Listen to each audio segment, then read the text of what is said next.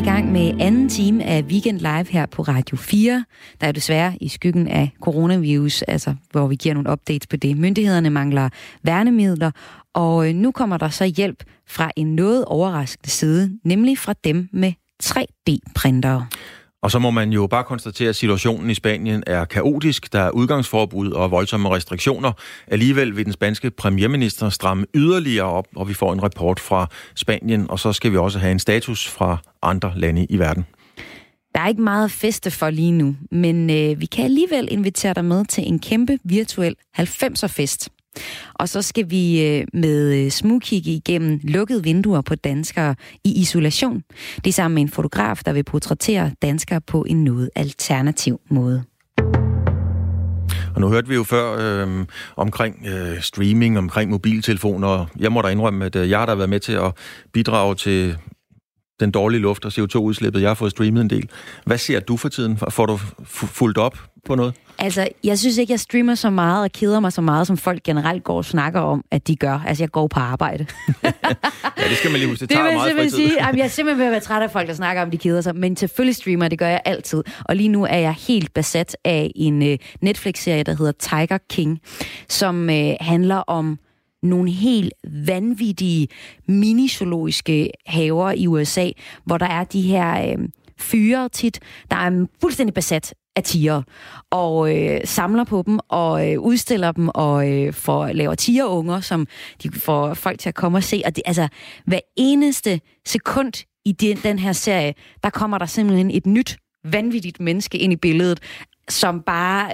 Jamen, jeg, jeg, ja, det ser jeg. Det... Hvad, hvad, hvad med dig, Claus? jo, men altså, der er jo øh, nogle, skal vi sige, eksistentialistiske spørgsmål her i tilværelsen, som skal besvares. Ja. Det ene, det er helt tilbage fra lang tid før du blev født. Det var en gruppe, der hed Lonnie Donegan Skiffle Group. De havde en fantastisk sang, der hed Does your chewing gum lose its flavor at the bedpost overnight? Does your chewing gum lose its flavor at the bedpost overnight? Ja, det er jo et meget, meget stort spørgsmål. Mm. Det andet store spørgsmål i mit lille liv, mm.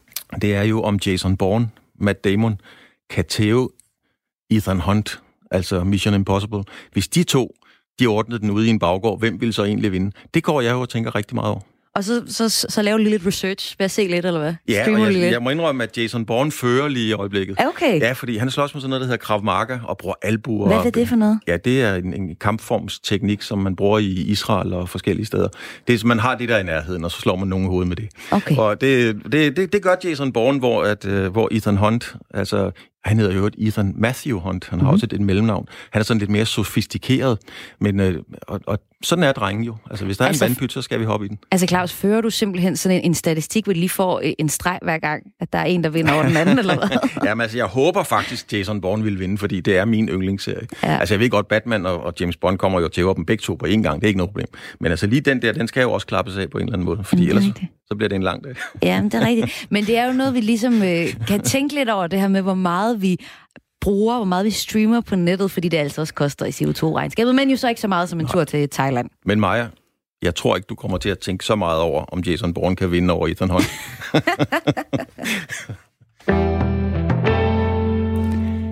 Der mangler værnemidler i sundhedspersonalet. Det er sådan noget som øh, ansigtsmasker, det er håndsprit og det er visir. Det meddelte Lægemiddelstyrelsen ud i mandags. Og øh, nu nu kommer der simpelthen hjælp fra en måske lidt uventet kant. Nogle af de folk, der har deres egne 3D-printere derhjemme, de er begyndt at printe dele til visirer, som øh, sundhedspersonalet har på, når de behandler patienter, der er smittet med coronavirus. Og her, altså de her visirer, ikke, der skal du ligesom forestille dig en bøjle, der går fra lige over øjenbrynene og hen bag ørerne, og som bliver holdt fast med elastik rundt om øh, baghovedet. På bøjlen der er der fastklemt en gennemsigtig skærm i sådan A4-størrelse, der går ned foran sygeplejerskernes ansigt, så hun ikke risikerer at få vanddråber, altså smitte fra mund eller øjne, de rammer øh, patienten eller omvendt. Det er den her bøjle, som danskere rundt omkring i landet har 3D-printet som, øh, måske er de 3D-printet som hobby, men de er altså begyndt at producere det derhjemme. De har organiseret sig i en Facebook-gruppe endda, der hedder DK Markers mod øh, corona, og alle bøjlerne er donationer. Og faktisk, så er det jo, det falder på et tørt sted. Region Sjælland, de har allerede sagt ja tak til at modtage de hjemmelavede visirer. Og øh, nu kan jeg sige godmorgen til Jonas Dam Hermansen. Hvordan fandt du ud af, at det lige netop var de her medicinske udstyr, I kunne levere til sundhedsvæsenet? Jamen, øh, godmorgen. Jeg er jo jeg er gift med en øh, sygeplejerske og kunne se, at, øh, eller kunne høre fra hende, at der var mangel på, på værnemidler og, og visirer og så videre. Og visirer er et relativt simpelt medicinsk udstyr. Det er jo ikke noget, der er, hvad skal vi sige, farligt, hvis vi kommer til at producere et dårligt visir. Det er der nok ikke nogen, der dør af. Øh, hvorimod hvad nogle af de andre ting, man bruger her i coronaberedskabet, respirator og sådan noget, som der også er nogen, der meget gerne vil lave, dem, dem skal man nok overlade til de professionelle i, i, i højere grad. Øhm, men vi så en mulighed for, at her med relativt simple midler, at kunne lave øh, nogle hjælpemidler, som man rent faktisk ville have god brug af i sundhedsvæsenet. Og sådan et visir, det koster sådan omkring 8 kroner at lave, og øh, nu her fra torsdag til fredag, så havde jeg folk i Facebook-gruppen lavet omkring 700 øh, visirer, og har altså leveret nogle mindre prøvepartier til forskellige hospitaler på øh, Sjælland. Og visirerne de er afprøvet, og de er godkendt af intensivafdelingen på Sjællands Universitetshospital i Roskilde. Så på den måde, så øh, falder det jo på et tørt sted og gør sin gavn. Men øh, har I egentlig nogle udfordringer med at levere de her visirer? Vi har, nu, vi har en, en, skal sige, en logistisk udfordring i, at vi er, ja, i skrivende stund er vi knap 850 medlemmer øh, i vores Facebook-gruppe, som er fordelt over hele landet i sagens natur. Og vi er i gang med, og næsten i mål med faktisk nu, at få en, øh, en øh, lokal organisation op i øh, hver region, hvor vi har en lokal tovholder og en lokal indsamlingscentral, som så sender videre til, til de forskellige hospitaler. Det vi mangler lige nu, det er en eller anden måde, en god måde at få pakkerne, eller visirerne fra de enkelte hjem ud til vores centraler. Men det er også noget, vi arbejder på. Og fokuserer I på Danmark? Eller er udlandet også en mulighed?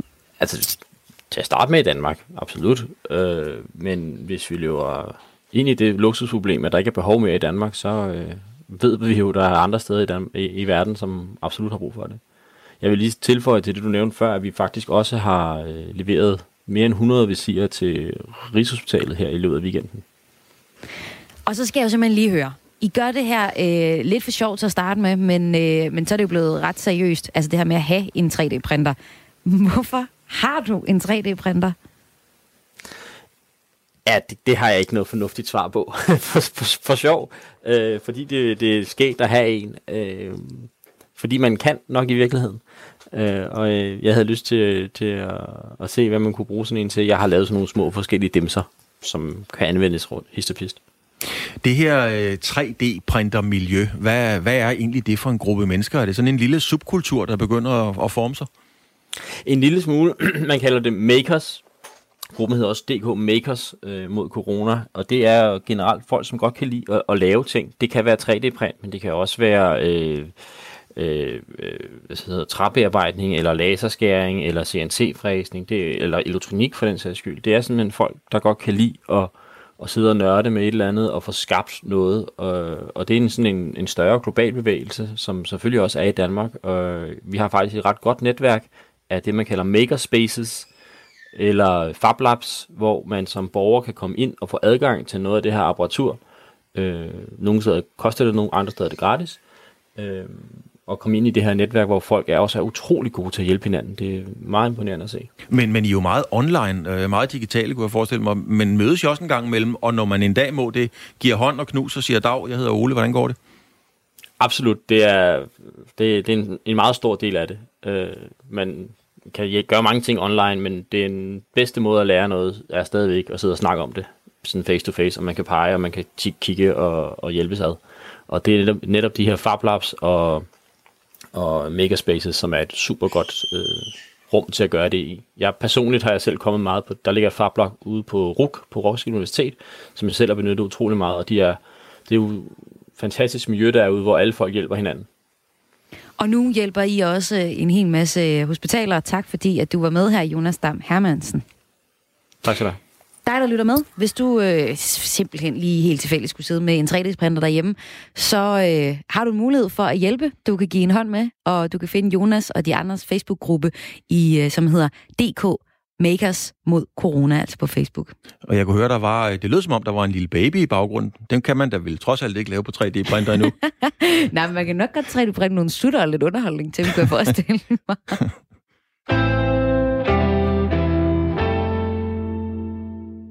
Og så skal vi lægge ansigtet i de noget mere alvorlige folder, for nu skal vi til situationen i Spanien, der mildt sagt ikke er god. Der er nu 73.235 smittet, og alene i går mistede 832 mennesker livet i Spanien. Landets premierminister Pedro Sanchez strammede i aftes yderligere op på udgangsforbuddet, hvor spanierne de seneste to uger ikke har måttet forlade deres hjem. Hvad de opstramninger handler om, det fortæller Jeppe Kroger. Han er journalist og bosat i Spanien. Det fortæller Jeppe Kroger om lige om lidt. Men vi begynder lige med en bid fra et pressemøde med Spaniens premierminister Pedro Sanchez. Entre tanto, en España vivimos las horas más duras, lo dijimos el pasado fin de semana, esta semana iba a ser muy dura. Estamos afrontando las horas más duras. Og det Sanchez siger her, det er, at det er meget, meget slemt. Vi sagde det allerede sidste uge, men det bliver værre. Og Jeppe Kroger, du er med fra Spanien. Øh, hvorfor advarer den spanske statsminister om, at det bliver værre? Det gør man, fordi at selvom sundhedsmyndighederne taler om, at man i hvert fald i nogle regioner kan se, at nu har den her smittekurve toppet, så betyder det ikke, at man ikke vil se flere indlæggelser på hospitalerne, på intensivafdelingerne, og man desværre ikke også vil se, at flere mennesker dør. Så selvom at Spanien har en fornemmelse af, at det ikke kan blive værre det her, så advarer premierministeren om, at det kan det godt, og der er mange dage forud, hvor man vil se, at øh, intensivafdelinger vil komme under hårdt pres, hospitalerne vil komme under hårdt pres, også selvom man allerede nu har set forfærdelige billeder, hvor man kan se, at folk ligger på gulvene på skadestuer osv. Det her det er en situation, hvor Spanien er i krise, og det vil fortsætte. Spanien er oppe på et dødstal på omkring 6 og 6.000, det næsthøjeste i verden, kun overgået af, af Italien. Nu skal der altså strammes yderligere op. Hvad er der, Jeppe, efterhånden at stramme mere op på? Hvordan kan man det? Ja, det er et godt spørgsmål. Vi har jo ikke måttet gå udenfor i over to uger nu, øh, blandt andet for at nævne ting. Men det, det, det, der man kan gøre, og det som man formoder, regeringen vil gøre i dag, når de holder ministerrådsmøde øh, senere i dag, det er, at de vil sige, at øh, man har holdt hånden under brancher som industrien og bygge, konstruktionsbranchen, og der vil man nu sige, at øh, byggebranchen skal stoppe. Man har sagt, at folk kan godt, byggebranchen kan godt fortsætte med at bygge, man kan godt have byggepladserne i gang, hvor der er hvor det er forsvarligt, det vil sige, hvor arbejderne kan gå med afstand og har masker på osv., og tilsvarende på fabrikker i industrien, der har produceret, øh, har man også sagt, det kan man godt fortsætte med, hvis man kan have afstand mellem arbejder osv. Det er der, man venter, at man nu vil sige, det dur ikke, vi er nødt til at gøre endnu mere for at stoppe smittespredningen, og derfor så skal det også stoppes. Men det er klart, at han har balanceret, Pedro Sanchez, den spanske regeringsleder, har balanceret med et samfund, der har store økonomiske vanskeligheder. Det er lige knap kommet ud af finanskrisens konsekvenser, og derfor så har man altså forsøgt at sige, at vi prøver at holde nogle brancher i gang, men det må man altså nu opgive, fordi tallene taler deres tydelige sprog. Det går den forkerte vej, og derfor så skal der altså strammes yderligere op. Men Jeppe, nu, nu står påsken jo altså for døren, øh, både her og, og, og i Spanien selvfølgelig. En vigtig øh, katolsk højtid, kan man sige. Også noget, der helt sikkert er noget, der betyder meget for, for spanierne, for deres sociale liv, for deres families sammenhold osv. Øhm, kan de overholde det, eller, eller bliver det en udfordring, kan man sige, mod restriktionerne, som man er bange for i, i Spanien? Jeg tror simpelthen, det er også derfor, man øh, vælger her en uge før påsken kommer og, og, og stramme yderligere op. Dels på grund af de ting, jeg har været inde på, men altså også for at sende et signal til befolkningen om, at øh, det er vigtigt, det er vigtigt, vigtigt, vigtigt, at I bliver ved med at være, skal man sige, asociale. Altså, I holder jer fra hinanden. Spanien er et folkefærd, som elsker at være sammen. De mødes på gader og stræder, på baren om hjørnet. Det er et folkefærd, som øh, har deres hvad skal man sige, dagligstue, spisestue på gaden, og det har været meget vigtigt for det spanske regering at stoppe den ellers meget naturlige del af det spanske liv, og ikke mindst i en tid som påsken, hvor man ellers mødes i familien og spiser sammen og går ud sammen, så er det vigtigt at sende et signal om, det her, det kan I ikke gøre i år. Vi er nødt til at lægge traditioner og dejlig kultur på hylden og fokusere på at undgå, at smitten den spreder sig. Jeppe Kroger, der er jo grænser for, hvor meget vi som øh, mennesker kan kapere og håndtere af informationsniveau. Er, er, er spanierne ved at nå grænsen for, hvad man kan forstå, hvad det her egentlig er?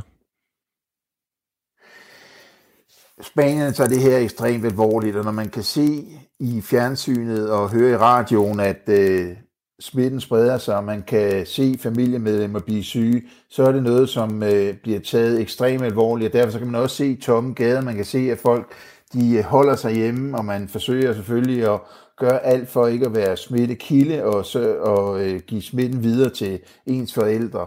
Så det er et samfund, som er øh, lukket fuldstændig ned, og det er et samfund, hvor, hvor man øh, må leve på trods af ens gener og ens, øh, ens øh, hvad skal man sige, øh, normale måde at leve på.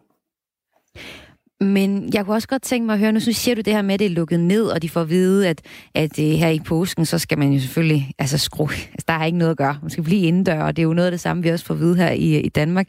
Jeppe Kroager, men hvad betyder det egentlig for stemningen blandt spanierne?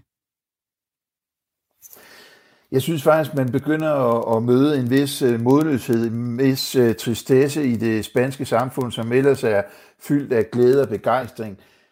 Det er, det er, øh, når man taler med sin lokale slagter, når man står der i køen og venter, som man gør, fordi man ikke må gå ind i butikkerne mere end et vist antal, så kan man høre, hvordan folk de, de, de slår korset, korser sig og er bekymrede og kede af det. Altså, der, er ikke, øh, der er ikke den store optimisme lige nu i det spanske samfund, og det, det, det skyldes jo dels, at, at, øh, at, at der er den her sundhedskrise, som er meget, meget alvorlig, men altså også, at man kan se, hvordan små forretningsdrivende, de gisper efter vejret. De, deres butikker øh, har været lukket nu i to uger, og der skal stadigvæk betales strøm og husleje. Altså, det er, der er to parametre, som gør, at Spanien bliver mere og mere deprimeret. Det er sundhedskrisen, og så er det altså økonomien. Og øh, det, det er altså noget, der ligesom spreder en tristesse ud i, i samfundet, og gør, at folk er bekymrede og har svært ved at sove om natten, og, og øh, altså, forsøger selvfølgelig stadigvæk at, at animere hinanden. Man hører øh, hver dag kl. 20, at, øh, at folk er ude og klappe på balkongerne og altanerne for sundhedspersonale, for dem, der er krigerne, soldaterne i første linje i kamp mod smitten. Men altså, der spreder sig en tristesse i det spanske samfund. Tror du egentlig, nu er du dansker i Spanien, at øh, danskerne eller vil have det mindre slemt? Altså, vi er jo i en anden situation, og det er slet ikke så alvorligt endnu i Danmark, eller forhåbentlig bliver det heller ikke det. Men, men, men er vores mentalitet meget anderledes end den spanske? Altså, spanierne lever et andet liv. De har en anden tilgang til tilværelsen, end man har i, Nord, i Norden, i dansk-skandinaviske øh, lande. Altså, som er svært måske at sætte ord på, som mere skal leves. Og det er det, jeg blandt andet prøver at forklare med, at man, det der med at leve på gaden, det der med at have en dagligstue, som ikke er derhjemme. Altså i Danmark, der inviterer vi vores venner hjem. I Spanien, der inviterer man sine venner ud, og man inviterer sin familie ud. Man mødes ude. Altså man befinder sig mindst muligt i sit eget hjem, og derfor så er det en klaustrofobisk og og frihedsknægtende øvelse, som det spanske samfund bliver udsat for lige nu, nemlig at de ikke kan komme ud, at de ikke kan mødes med hinanden på gaden, at de ikke kan sige til deres mor, skal vi gå ned og drikke en kop kaffe? Altså det er, det er en daglig gøremål, at man går ud for at drikke en kop kaffe med sin mor, at man går ud for at få et glas vin med sine venner. Så derfor så er det en, en øh, frihedsknægtelse, som er meget, meget stor øh, for, for en Spanien, det der foregår lige nu, og det er altså også noget, der går ud over moralen og optimismen og, og, øh, og hele den her øh, tilgang til, hvordan man skal komme igennem krisen. Jeppe, vi har et lydklip, nu siger du moral og optimisme, øh, hvor politi og brandvæsen øh, de kører rundt i gaderne og spiller en, øh, en 80'er klassiker. Lad os lige prøve at høre det, og så kan du forklare bagefter, hvad den her sang betyder.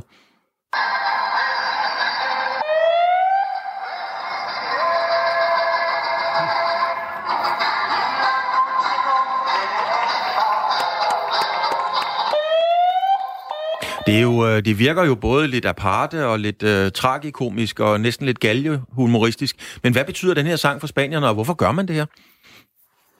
Jamen, det er nogle meget gode ord, du sætter på, fordi det er, det er galgenhumor, det er øh, aparte, men altså det, man ser i gadebilledet i de her dage, det er jo, at øh, politi og brandvæsen, man kan høre her øh, med udrykning, kører rundt og i nærmest desperat forsøg for at opmuntre folk, ja, så hænger de ud af vinduet, og man ser en politimand med sin øh, mobil, sin lys i gaderne, mens han har højtalerne på fuld tryk og spiller musik. Og det er jo altså ikke noget, man ellers ser i Spanien, hvor politiet er lige så seriøst og hårdarbejdende, som, øh, som vi kender det i Danmark. Men det gør de altså nu for at indgyde mod, for at indgyde håb, for at få spanierne til at smile en smule i de her ellers mørke tider. Og sangen, som øh, de spiller der, det er en meget kendt klassisk 80'er sang med den dynamiske duro, som den hedder, øh, og som handler om, at øh, man skal klare sig, man skal kæmpe, man skal ikke øh, lægge sig ned, når det bliver svært, og altså en sang, der indgiver, indgiver håb, og som øh, på mange måder altså, er, en, øh, er en popsang, som øh, jeg tror, mange måske havde glemt alt om, men som øh, har fået en renaissance her i disse svære, svære tider. Jeppe Kroer, lige her til sidst. Øh, jeg følger dig med stor fornøjelse, hvad du end måtte rapportere om fra, øh, fra det spanske land. Øhm, hvordan har du det selv? Jamen, jeg vil sige, at øh, jeg synes også, at øh, jeg begynder at blive øh, påvirket sådan af, at jeg skulle være indlukket og ikke kunne få lov at komme ud. Jeg bliver påvirket af, at øh, min datter eksempelvis 10 år, øh, heller ikke har kommet ud i lang tid, og også man kan mærke på hende, at hun er presset af min øh, familie, min spanske familie, er presset af det her, og når man taler med folk, så øh, starter man selvfølgelig med at hilse venligt og, og spørge om alt der vil, og når man efterhånden nu har været indelukket og haft et, et nedlukket samfund i over 14 dage, af forsvaret, jamen helt ærligt, vil du have det rigtige svar? Og man så siger ja, selvfølgelig, øh, og man så får et svar, der hedder, jamen det går af H til, det går af H til, Jeppe. Og så øh, går man så hjem med sin avis, med den melding fra sin avismand, eller fra med, med et kilo kød fra slagteren, som er trist, ikke? Så, så begynder det at være en tristesse, som jeg også var lidt inde på før, som breder sig i samfundet, som, øh, som heldigvis bliver hævet op, når man øh, hører politiet køre rundt og spille musik i gaden, og, og, og når man ser andre gakkede ting i det spanske samfund, fordi det er jo altså nogle anarkister og, og, øh, og en gruppe mennesker, som elsker sjov ballade, og som elsker at,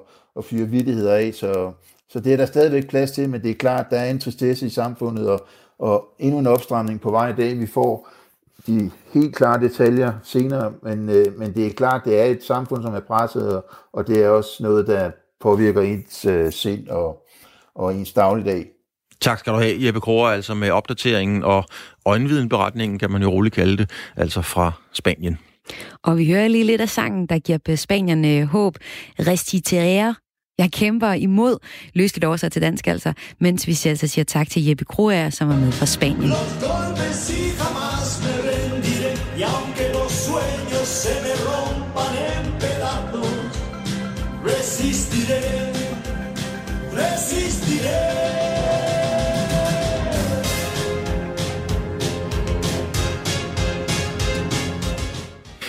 Det er en, øh, det er en underlig øh, ting. Altså politibiler og brandbiler, der kører rundt og spiller den her, det er sådan helt film Fellini-agtigt. Øh, lad os komme tilbage til øh, en status på, hvordan det ser ud eksempelvis med danskere i udlandet. Øh, ifølge Udenrigsministeriet er der nemlig fortsat over 2.000 danskere, der søger om hjælp til at komme hjem til Danmark. Og selvom mange af danskerne udviser stor, en stor grad af tålmodighed, så bliver de nødt til at holde fanen højt lidt endnu. For i rigtig mange lande, der er flytrafikken nemlig efterhånden lukket helt ned. Blandt andet er omkring 300 danskere strandet i Peru, og det bliver ifølge Udenrigsministeriet vanskeligt at få dem hjem lige nu. Ja, siden øh, den 15. marts så har Peru været i undtagelsestilstand, og udover at der er indført udgangsforbud i landet, så er al almindelig flytrafik, både fra og til landet, også lukket ned. Alligevel så er det lykkedes, og det gjorde det i går, Udenrigsministeriet at få sikret 22 danskere pladser på to forskellige særfly mod Europa. Men selvom Udenrigsministeriet arbejder på at få arrangeret et dansk særfly i samarbejde med de peruvianske myndigheder og europæiske lands ambassader i Peru, så må vi forberede os på, at det bliver ikke muligt at få alle hjem på kort sigt. Det skriver Udenrigsministeriet til os her på Radio 4. Der er også lidt at glæde sig over. Vi kan nemlig glæde os over, at det i går aftes lykkedes at få 105 af de 2.000 strandede danskere hjem. Præcis kl. 21.55 i går aftes landede 105 danskere, der indtil nu har været strandet i Filippinerne, og de landede i Københavns Lufthavn. For danskere, der er strandet i Spanien, så satte SAS i går ekstra flyafgange ind, og det betyder, at den 29., 30. og 31. marts vil være mulighed for at fange et fly fra enten Malaga, Las Palmas eller Alicante til København. Og det er jo ellers nyt, for vi har egentlig hørt, at øh, rigtig meget af fokuset den er på ude der, hvor sundhedssystemerne er rigtig dårlige, altså på lande for eksempel som Peru, men for eksempel steder som Spanien eller øh, New Zealand eller andre steder, hvor, dan- hvor danskere være, så kommer det til at tage lidt længere tid, inden vi øh, får dem hjem. Og så har vi fået nogle tal fra krisedatabasen, der fortæller, hvor mange danskere der er rundt omkring øh, i verden. Jeg skal slippe, jeg skal spare for at læse dem alle sammen op, men øh, der er for eksempel 50 i Kenya, i Vietnam, som jo er en stor feriedestination på denne her årstid. Der er 55 danskere, og så er der 189 i Indien, og der er altså en liste med de forskellige lande, og hvor mange danskere der måtte være. Nu snupper vi et øh, nyhedsoverblik, og så er der mere Weekend Live på den anden side af det.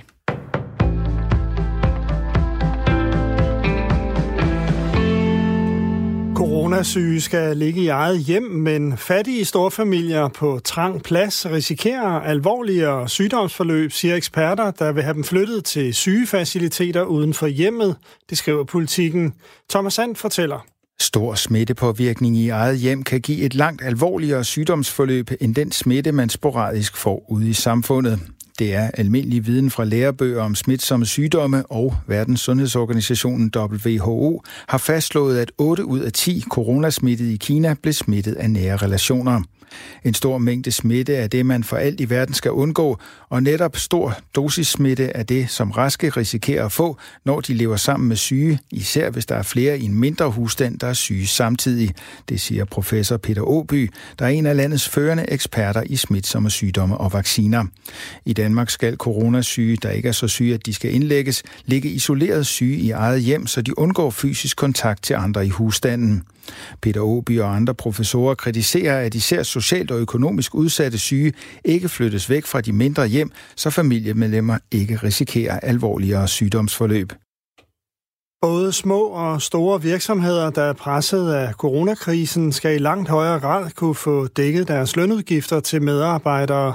Sådan lyder meldingen fra Venstres formand Jakob Ellemann Jensen, som opfordrer regeringen til at indkalde til forhandlinger om en ny og mere fleksibel lønhjælpepakke, der kan afbøde fyringer og konkurser. Vi ved, at der er øh, mange både øh, små og store virksomheder, som er voldsomt presset. Og vi ved, at der er nogle af dem, som også er på, på randen af konkurs. Og samtidig så har vi set, at ledigheden den er, er steget med mere end, end 30.000 mennesker. Så den her økonomiske krise, den er altså ved at, at, at sætte sig, og derfor så er det afgørende, at vi gør øh, mere for at holde hånden under øh, danskernes arbejdspladser. I forvejen har regeringen lavet flere hjælpepakker til at støtte erhvervslivet. En af dem blev indgået for to uger siden og omhandlede lønkompensation. Men de forløbige tiltag er ikke fleksible nok, mener Venstre. 19 danskere, der var strandet i Cuba, Honduras og Mexico, er til morgen landet i Stockholm og har nu kurs mod Danmark på egen hånd. Det oplyser rejseselskabet TUI, der har samarbejdet med Udenrigsministeriet om at få danskerne hjem. Danske ambassader rundt om i verden forsøger i de her uger at få danskere hjem på trods af restriktioner på rejser og lukkede grænser. I dette tilfælde henvendte Udenrigsministeriet sig til rejseselskabet med et ønske om at få danskerne hjem. Saudi-Arabiens luftforsvar har afværget to ballistiske missiler over hovedstaden Riyadh og en by langs grænsen til Yemen. Som følge heraf er mindst to civile blevet såret af nedfaldende metalsplinter. Der kunne høres afskillige eksplosioner i Riyadh under angrebet sent i aftes. Den saudisk ledede militærkoalition beskylder Jemens Iran-støttede Houthi-oprørere for at stå bag. Houthi-oprørerne har tidligere angrebet saudiarabiske byer med missiler, raketter og droner.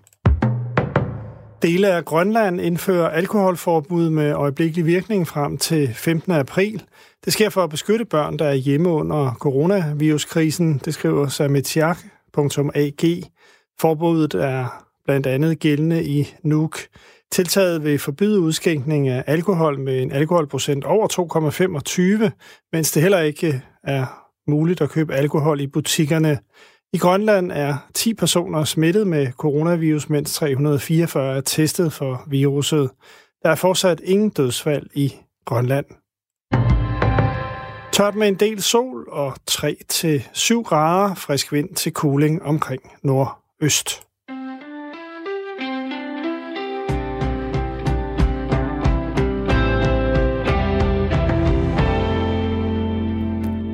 Flere og flere koncerter, festivaler og andre sommerarrangementer bliver i de her uger enten aflyst eller udskudt.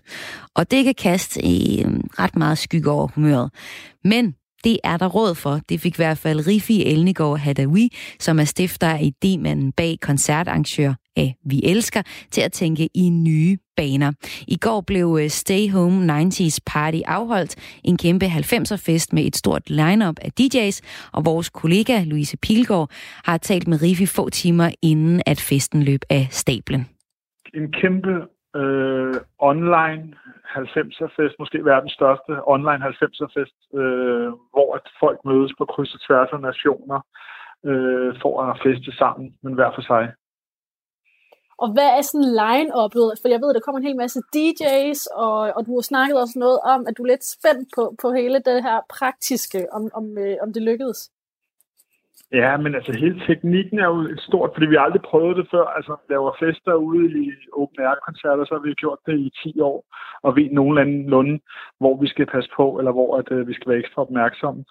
Men det her med, med internet og med opkoblinger fra, fra 10 forskellige steder rundt omkring i Europa, øh, det gør selvfølgelig, at der er en, et usikkerhedsmoment og lidt kilden i maven, som der ikke er normalt. Øhm, altså line-up er fyldt med, med nogle af de bedste danske 90'er DJ's, vi har, som vi også er med på turen. Kenny Jensen, Lille Lars, øh, DJ Skoge, Rolf Rasmussen, Søren Hård, Chief One er med. Øh, vi har lukket René Diff fra Aqua med. Øhm, og så over nogle svenske DJ'er, der hedder Peter Sieben og Robert Watch. Og så har vi internationale navne i form af Patrick Samoy, som var med til at starte Paradiso. Vi har DJ Sass med, og vi har en fyr, der hedder George Precioso med. Og så har vi live band med også fra England, der hedder Capella, som har nogle kæmpe hits i 90'erne. Det lyder vanvittigt fedt. Men Riffi, øh, altså hvor kom den her idé fra? Ja, men, men øh, det var egentlig taget det der med, at øh, vi gik lidt og ventede på sommerens festival og alt det usikkerhed, der nu er omkring corona, og, øh, og tænkte, kan vi lave et eller andet, som, hvor at man kan være fælles om det. Øh, man skal blive hjemme, som myndighederne selvfølgelig siger, men kan vi lave et eller andet, hvor man blev hjemme, og så lave et eller andet fællesskab øh, øh på kryds af stuerne, hvor man havde noget sammenhold.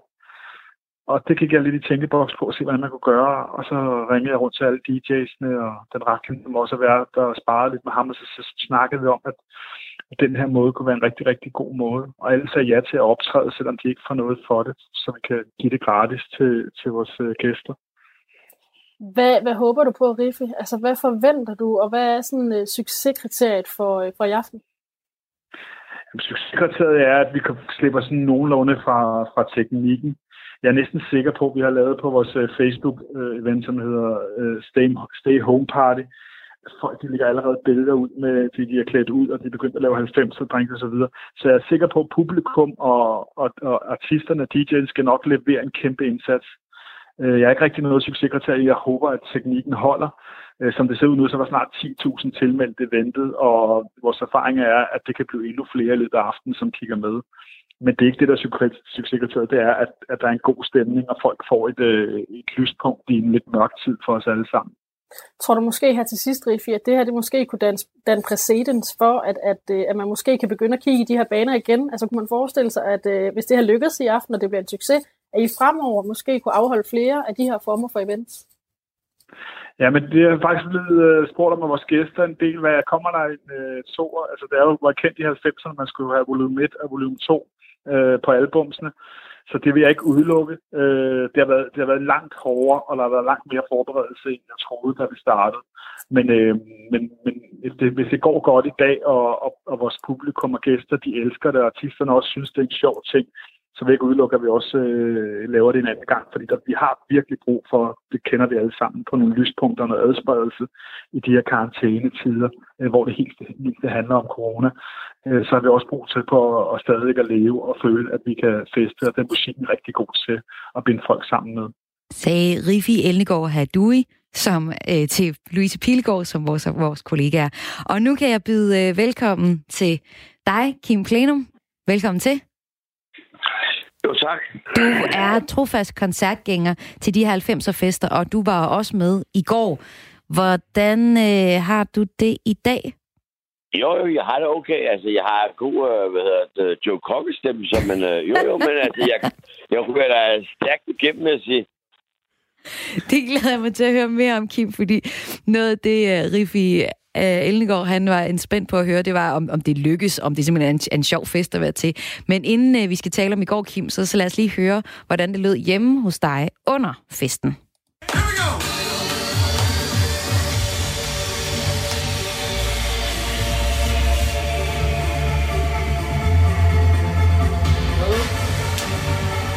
Her er det øh, Rendif, der spiller op.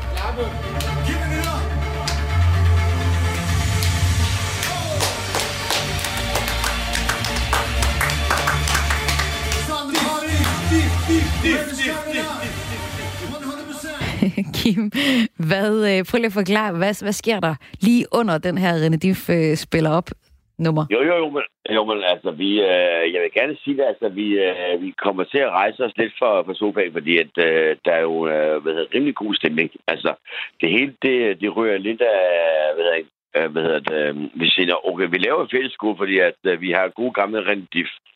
Altså på, altså. Men jeg skal lige høre, længe... Kim, hvordan foregår det? Altså sidder jeg og ser på en skærm, og hvem er I? Der er din samlever? Ja, men der er min samlever, og øh, hvad hedder, min nabo Stefan, øh, der kommer på. Ikke? Altså, øh, altså, jeg hiver jeg så af, af ved, Stefan med, som der er hvad hedder, det, min, øh, min gode øh, kammerat med, øh, som der er min gode nabo samtidig. Så jo, jo, altså det her, det er, det er helt nyt, altså. Det lyder det er... simpelthen så sjovt, øh, Kim. Hvordan var det her sammenlignet med en rigtig koncert? Nu har du været til rigtige 90'er-fester også. Åh, oh, jeg har været, jeg har været på stykker, øh, hvad hedder det her, hvad hedder 90'er. Og øh, det er lidt anderledes, men altså på en måde, så er det bare sådan lidt af, lidt af teenager-halløj. Øh, gamle dage, fordi at øh, vi kørte jo øh, vodka juice, æbledævle og alt det her gamle klassikere. Så både ja og nej. Altså, selvfølgelig var det jo med, at, at man skal selvfølgelig blive inde, øh, hvad hedder, indendørs øh, med det her øh, halløj. Øhm, og for det andet, så er det sådan lidt, øh, det, det, er, øh, øh, det er lidt mærkeligt, fordi at i gamle dage, der plejer man ned, at, ved, at det, da klokken var 12 stykker, så fisk man lige byen København, og så fyrer man lidt af. Men altså, nej, det må man heller ikke. Så øh, jo, vi, vi giver lidt ekstra flaske, så bliver vi på sofaen bagefter, ikke? så det var der, det sluttede. Kim, jeg skal lige høre, når man er til sådan en uh, virtuel fest, som I var til i går til 90'er fest, altså interagerer man med andre, altså skriver man med andre til festen, eller er man bare dem, der ligesom er i den stue, hvor man ser med? Ja, hvad hedder, det vi gjorde, det var faktisk, at min kammerat sagde, ved du hvad, at øh, vi har lidt flere på, øh, hvad hedder, på visual øh, effekten. Det vil sige, at øh, min kammerat, han er meget, øh, en, der spiller meget og alt det her. Så han, øh, han ringer lidt op øh, på flere telefoner. Så øh, han var fem stykker samtidig, så vi lagde vi bare lige hans telefon på vores, øh, hvad hedder det, vores øh, øh, TV-bord, og så, så blev det lidt flere på den. Det var sådan lidt, lidt anderledes, end vi plejer at gøre, vil jeg sige. Han bare lige stille den, og så blev, og så blev der skål på den måde. Ikke? Det er sådan, det, okay, det, øh, så der var det, fælles skål? Der var, der var fælles skål via, øh, hvad hedder det, the virtual, øh, så var andre folk. Okay, jamen øh, prøv lige, vi skal lige have, vi skal lige have en skala over, hvor, hvor godt det her det var, så vi kan sende det videre til Rifi Hadawi, som stifter idémanden bag den her øh, 90'er-fest, som du var til i går, på en øh, skala fra en vodka juice, hvor det er 80-20 i vodkaen, og omvendt. Hvad, hvor, hvor lander vi så henne? Altså, er der mest vodka i den her fest, eller er der mest juice i den her fest? Der er, altid mest øh, vodka juice, øh, ved jeg noget, ved jeg noget, ved jeg Radifi. Ved jeg, har lavet det her, ved jeg, øh, vodka juice, fordi ved jeg, noget, ved jeg, noget, øh, vi elsker fem, så de laver en fest, så skal det altid være top dollar. Og det er, hvad hedder det, alle de her folk bag i, og de skal altid have top dollar bag på det, og det har folk altid gjort med det. Så vi var altså faktisk øh, fem stykker på den her stykker hver gang, så vi var altså faktisk over det, vi måtte. Men inviterede med, vi gjorde det på telefonen, og vi gjorde det, det vi kunne. Men man er jo der over problemet med, hvem der skal køre hjem, kan man sige. Ja, ja, men altså, hvad hedder det, over telefonen, så må man jo ikke køre hjem nu, men altså, vi gjorde det altid. Og øh, Kim Klenum, bare lige her til sidst helt kort, kunne du forestille dig, og, øh, og, at det her bliver en ting, at du skal med til en, en virtuel koncert igen? Jamen, hvis Gribe gør det, så har vi altid folk bag i, så det vil vi altid gøre. Kim Plenum, tak fordi du var med, og øh, god dag med, øh, med tømmermænd, lyder det til. Ah ja, men altså, hvad hedder det? Jamen, vi skal nok klare den alligevel. det er godt. Det er orden. Ja, det er, en, øh, det er noget af en, øh, en fest, man kan lave der, Maja. Og det er jo dig, der ved noget om sådan noget kultur og sådan noget musik og alle de her ting og sager. At, øh, producerer man noget specielt noget til den slags fester, eller er alt musik gangbart? Altså til 90'er-fester? Ja. Jamen her der er det jo vigtigt, Eller at... finder øh, noget, man siger, det er egnet, ja, ja, ja. Øh, og det der, det duer ikke lige til det her. Altså til 90'er-festen, der er nostalgien jo en kæmpe vigtig spiller, så der skal virkelig være meget genkendelighed. Men man sætter jo DJ's ind, som for eksempel René Diff, til at, at spice det lidt op. Men altså, 90'er-festen, der skal det bare, øh, der skal det bare være man skal bare hele tiden tænke, nå ja, det var den, og ej, og den her vil jeg gerne høre igen. Og det kan du jo også høre her fra, øh, fra Kim Klinum, som vi lige havde igennem. Altså det er den der nostalgi, hvor de også blander drinks, som i, i gode gamle dage, øh, med ævle bævle og vodka juice. Og det skal ligesom, det hele skal ligesom hænge, øh, hænge sammen til det her. Kunne du egentlig forestille dig at være til sådan en, en virtuel koncert? Claus? Øh, jeg har faktisk lidt svært ved det, ja, må jeg det sige. har jeg også. Fordi at, øh, at, at det, som det, som det er, det er jo netop det der med, at man står og snakker lidt, og man er ja. sammen, og man, øh, man kan give en knuser, og nej, var det længe siden, og nogle flotte sko, du har fået, og alle de der ting. Øh, den dimension øh, ryger jo på en eller anden måde. Og, og, og så ved jeg ikke rigtigt om... Øh, jeg må indrømme helt ærligt mig, jeg har simpelthen svært ved at, at se det for mig. Jamen, ved du Claus, jeg er faktisk enig med dig. Det er jo lidt skørt, fordi jeg er egentlig kulturvært på programmet Kreds her på Radio 4, og til, øh, jeg fortæller om rigtig mange events, som der er rykket øh, online. Og jeg må bare sige, jeg har slet ikke lyst til det, fordi jeg har fundet ud af en stor del af grunden til, at jeg går ud og til koncerter og i teateret og i biografen. Det gør jeg for også at have mine venner med og have dem og det der sammenhold omkring det. Men jeg synes nu så alligevel, Kim får klaret det meget godt med, at, at man kan skrive lidt med folk, og, og på den måde få noget socialt ud af det også, at det har den der fælles oplevelse.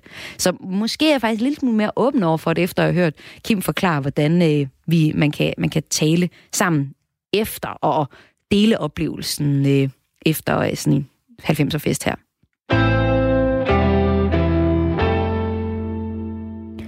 Rundt om i landet holder mange danskere sig indendøre, nogle selvvalgt, andre fordi de er syge med corona og er tvunget i karantæne, mens de kommer sig.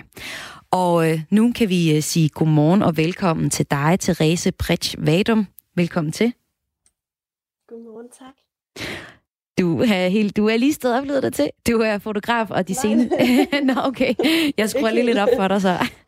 Du er fotograf, og de seneste 14 dage har du cyklet rundt i Aarhus og portrætteret over 100 mennesker, der isolerede sig i deres hjem gennem deres... Og så du fotograferet dem gennem deres lukkede vinduer. Hvordan fik du den her idé? Øhm, jamen, jeg fik den her idé på... Altså, det, der skete, det var egentlig, min, min veninde fra Italien, hun kom i, i, i, øh, i karantæne, og jeg har egentlig taget et lignende billede af hende for fem år siden, så ved at kigge tilbage på det billede, kunne jeg ligesom forvandle øh, den historie, der havde dengang, til hvad det egentlig har nu. Og det er jo, at, at vi sidder jo egentlig bare stille bag vinduerne, samtidig med, at samfundet det bliver reflekteret på billedet. Øhm, og det var egentlig det, jeg gerne ville portrættere. Så ved at få, altså ved at komme ud så tænkte jeg, at mm, så kunne jeg måske få fat på nogle stykker, som kunne have lyst til at være med i det her projekt. Øhm, og nu er det egentlig blevet til, til over 100 mennesker. Øhm, og, og, og et meget større projekt, end, end jeg egentlig lige havde, havde regnet med. Ja, jeg har jo også prøvet i al beskedenhed at blive fotograferet nogle gange, også af professionelle fotografer, og meget af det går som en snak på, hvad er det for et udtryk, man leder efter, hvor er det, man skal være hen og sådan nogle ting. Hvad betyder mm. det, at du måske ikke sådan ligesom har kunne øh, sætte det i scene på den måde? Men det er jo, altså, det er rigtigt, hvad du siger. Man plejer altid at have en dialog inden, og, og, og en, altså en opskrift på billedet på en eller anden måde, og så, må det ligesom, så sker der ligesom, hvad der så sker bagefter. Men det her, det er jo en helt anden måde at gøre det på. Det er, at jeg kommer ud, folk de sidder, vi har lige en lille kommunikation inden over, øhm, over Instagram eller over beskeder, hvor efter at der så egentlig bare sker det her moment af ingen snak og, og bare tilstedeværelse. Og det er bare så fint, fordi det er det her jeg kommer egentlig bare op til vinduet, og det er jo lukket, så der, altså alle er, øh, alle har, der er ingen, der har været far, så sådan, det vil sige. Øhm, og så kommer jeg egentlig bare op, og så kommer der den her, øhm, det her lidt personlige moment mellem begge måske egentlig, fordi vi kan ikke kommunikere. Der kan ikke, øh, der kan ikke komme alle, alle mulige ord til at fylde øhm, noget som helst. Så det er det her med, at, at der opstår et helt specielt moment for øh, os, altså sådan, både mig som fotograf og den person, der så bliver portrætteret. Øhm, og det er ligesom at blive inviteret ind i deres i deres isolerede liv, hvis man kan sige det på den måde. Fordi det, der er nogen, der øh, ikke havde set noget menneske i 8 dage eller 13 dage, var der en, der sagde, der ikke havde. Så det her med, at, at jeg får lov til at være en del af den historie. Men nu, nu, nu kan du ikke sådan sætte det op med ord og, og, og snakke udtrykket igennem. Men hvad er det så, du får foræret? Fordi du får jo også et eller andet foræret i forhold til, at det er så råt på en eller anden måde. Ja, helt sikkert. Det er, altså, jeg får jo en eller anden sandhed på en eller anden måde, og altså, normalt, når man snakker med folk, så er der jo den her personlige distance. Altså, der er altid den her personlige grænse, man ikke går over, fordi så, så bliver, kommer folk lige lidt for tæt på. Men der går jeg hen, fordi der er roden imellem os, så jeg går meget, altså jeg, jeg får egentlig lov til at gå meget, meget tæt, og det er og meget, meget tæt på. Så, så det, at der bliver ligesom skabt en eller anden kontakt og en eller anden øhm, følelse, altså som om, at, at man kender hinanden, eller at, at der, er, eller, altså, der er et eller andet genkendeligt over øh, dem, jeg har været ude at fotografere, og det er folk, jeg ikke kender. Så det her med ligesom at få en bid af deres personlighed, samtidig med måske at få, øh, altså, så, så kan man føle, at der er, eller se, at der er kærlighed, eller, eller angst, eller der er sådan den her, øh, den her isolerende følelse over, at sådan, huha, nu, det er også lige lidt, øh, øh, næsten grænseoverskridende at, at være så tæt på et menneske, uden at kunne snakke, og sådan, alle de her små ting, øh, som egentlig bare skaber et rigtig, rigtig, rigtig fint moment og et rigtig fint portræt. Therese Vadum, du er fotograf, og du har jo så i de sidste to uger cyklet rundt i Aarhus og portrætteret over 100 mennesker, der har isoleret sig i deres øh, hjem. Hvad er det for eksempel for øjeblikket, du har, øh, du har portrætteret? Den skal lige have en gang til. Hvad har du taget billeder af? Altså, hvad har der for eksempel været af folk, du har mødt? Jamen, jeg har, øh, altså, jeg har mødt hele samfundet, føler jeg. Det er, altså, det er højgravide kvinder, det er mødre, der sidder med deres børn, det er altså, øh, en familie, der har valgt at selvisolere sig selv, det er forældre, det er venner, der sidder derinde, det er et kollektiv, unge studerende, der er ved at skrive deres bachelor, det er forretningsfolk, der arbejder hjemmefra, øh, bedste forældre, der ikke tør gå ud, øh, dyr. det er altså sådan, det, det er alle former for mennesker, jeg egentlig har, har været ude hos. Og det er det, der gør det så fint, synes jeg. Det, det, det, er, det er det, der bliver så samhørigt og, og, øhm, og egentlig et, et større fællesskab for mig. Og det synes jeg bare er, er virkelig, virkelig dejligt at kunne være en del af. Og du har taget over 100 portrætter. Er der et af ja. dem her, der stikker ud, som du husker bedst? Øh, ja, ja, det er der nok. Det, altså det, øh, jeg kom ud til en, øh, en, en kvinde, en, 230, tror jeg, og så kom jeg ud til hende, og hun er, øh, hun har været isoleret i 13 dage, og hun bor om min baggård, og jeg var den første, hun havde set i 13 dage. Øhm, og det her med, altså, jeg havde helt lyst til at give hende et kram. Det var sådan øh, en normal reaktion. Men, men det her med egentlig bare at kunne dele det øh, øjeblik sammen. Altså hun, hun måtte jo egentlig komme ud dagen efter, men, men jeg fik lov til sådan lige at være med på den aller sidste dag. Og det var bare, det var, det var virkelig intenst, og det var sådan den her følelse af sådan, altså samtidig med, at vi havde en rigtig god kontakt, uden at snakke jo, så, så var det den her følelse af sådan, vi kunne egentlig godt have været venner. det var sådan, øh, det var meget, øh, meget specielt, men samtidig den her med, at hun, hun formåede at fortælle mig alle sine historier, uden at fortælle dem. Og, og det, var, det var virkelig overvældende. Det var virkelig, virkelig øh, et, et smukt møde, hvis man kan sige det sådan. Therese, lige til sidst, du er, du er sådan lidt ude af din comfort zone, tror jeg i hvert fald, fordi du, du er portrætfotograf, så arbejder du også med musikere, koncerter, rock mm. og sådan noget. Der, der er jo energi, der er noget drive i det. Det skal fremad, ud over stepperne. Her der sidder du med en stillhed og en manglende energi. Det må da være svært at omstille sig til. Det, altså, det er noget helt andet fra, hvad jeg laver, men jeg tror også, at det er det, jeg egentlig synes er rigtig, rigtig fedt i den her tid, det er, at man må ligesom, man, man, vi, må, vi må tænke ud over, øh, hvad vi normalt plejer at lave, og hvad vi normalt plejer at gøre, og på den her måde, så, så for mig, der kunne det give mig den fulde opmærksomhed, som jeg egentlig havde brug for, i og med, at alle er stille. Så, så det at gå stille til værks, det var egentlig en meget normal øh, beslutning for mig, og dermed også sagt, at, at, at i og med, at jeg ikke kan, altså jeg er jo bare mig, jeg kan ikke blive ved med at tage billeder, så på den her måde, så skal jeg også ligesom få projektet til at leve øh, fremadrettet, og det vil jeg også gøre ved at, ved at lave øh, udstillinger øh, og arbejde videre på, på en, en bog eller sådan noget, så, så, det ligesom, så min energi kan ligesom blive lagt der, hvis man kan sige det på den måde. Og tak fordi du var med her, Therese Prigt Vadum, som altså er fotograf, og en af dem, der arbejder med at få evigt den her lidt mærkelige tid, vi øh, er i lige nu. Tak fordi du var med. Selvom caféer og værtshuse er lukket ned er danskernes alkoholforbrug ikke faldet.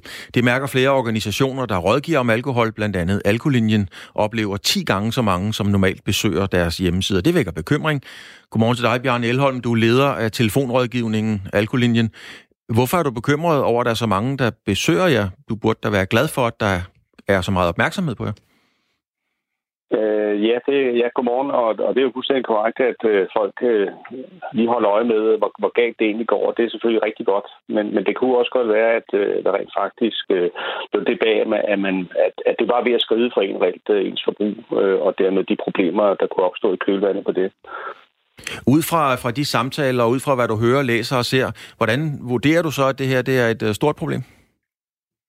Altså, umiddelbart, så, så tror jeg, at altså, problemet er, som, som det, altså, problemerne er, som de har været hele tiden, men, men det ser ud som om, i hvert fald, der er flere, der gerne lige vil ind og tjekke, om, om, om vanerne er ved at skride en lille smule. Så, så jeg tænker, at der er mange, der, der sådan, øh, har et højt forbrug i den tid, ligesom øh, man normalt ser, når danskerne holder, holder fri eller øh, er væk fra arbejde. Øh, men men, men jeg, jeg tror, at, at det i hvert fald er noget, som kan, kan gøre, at man, at man tænker, uha, jeg, jeg prøver lige at se, om det, det, altså, kan, kan jeg holde, holde det styr på det, kan man så sige. Ikke? Øh, og, og det kan være lidt svært øh, bare ved at tage en test, men, men, øh, men jeg tror, at, at folk øh, er meget sådan ansvarlige og prøver faktisk at holde lidt øje med sig selv. Øh, og det gælder så også de pårørende. Når I får nye stemmer, ansigter ind, kan man sige, og I taler med dem. Øh, hvad, hvad er, er der så en gennemgående grund til, hvorfor de drikker det må de jo føle, de gør, når de kontakter jer. Hvorfor de føler, at de drikker mere præcis i denne her periode? Altså, der, der er jo nogen, som, øh, som reelt er blevet adskilt fra deres kære på grund af karantæne. Øh, og, og hvis der så er alkohol i huset, og de i forvejen øh, har et alkoholproblem, og de har svært ved at nå deres behandlingssted, så, så er det faktisk en grund til, at de så prøver at række ud efter den hjælp, der reelt findes. Og, og det kunne være sådan en telefonrådgivning eller en chat, som vi har. Og hvad er så øh, anbefalingen, kan man sige, til danskerne i, i de her dage?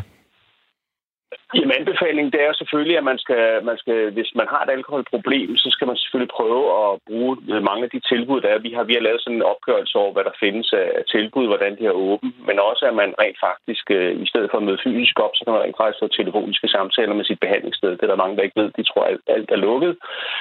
Øh, så, så vi anbefaler selvfølgelig, at man prøver at holde gang i de hjælpesystemer, man har, og så er man en gang imellem lige øh, måske går ind og tager den her alkotest og ser, hvordan, hvordan, hvordan stikker det egentlig af for mig, det her. Ja, nu er der jo så flere, der kontakter jer nu, Bjarne Elholm, leder af telefonrådgivningen Alko-linjen. Men er det egentlig et problem, hvis man tænker, nu, nu vil jeg gerne gøre noget ved det, fordi meget er jo altså også lukket, Bjarne? Øhm, jamen, det, det er jo fuldstændig rigtigt, at øh, vi, altså, hvis man har akutte problemer, altså abstinenser for eksempel, øh, og man får det, når man stopper, så, så er der mulighed for at få hjælp. Det, det skal man huske.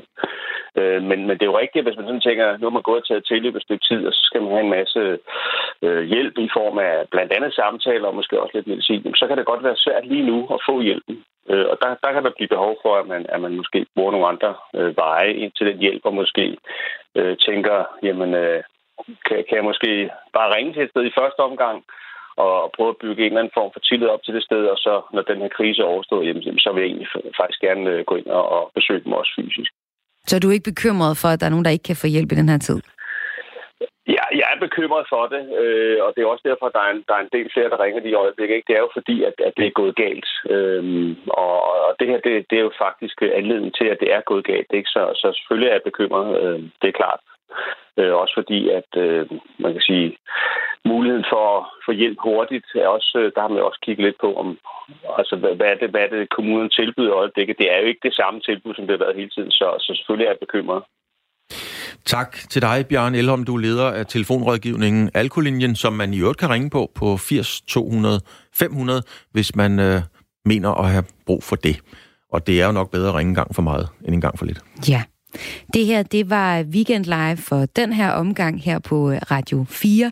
Vi har sendt øh, to timers live radio med status og opdateringer på coronavirusudbruddet, og øh, nogle af de historier, der kommer deraf, blandt andet en stigning her i, øh, i folk, der ringer ind til alkolinjen. Og hvis vi lige skal gentage nummeret igen, så er det 80 200 500, som man kan ringe ind på, hvis man altså tror, at man måske har et alkoholforbrug, forbrug, og Claus, som du siger, hellere ring en gang for meget eller en gang for lidt. I studiet var Claus Elgård og Maja Hall. Vi øh, lyttes ved derude i Radioland. Der er et nyhedsoverblik nu, og så er der mere Radio 4.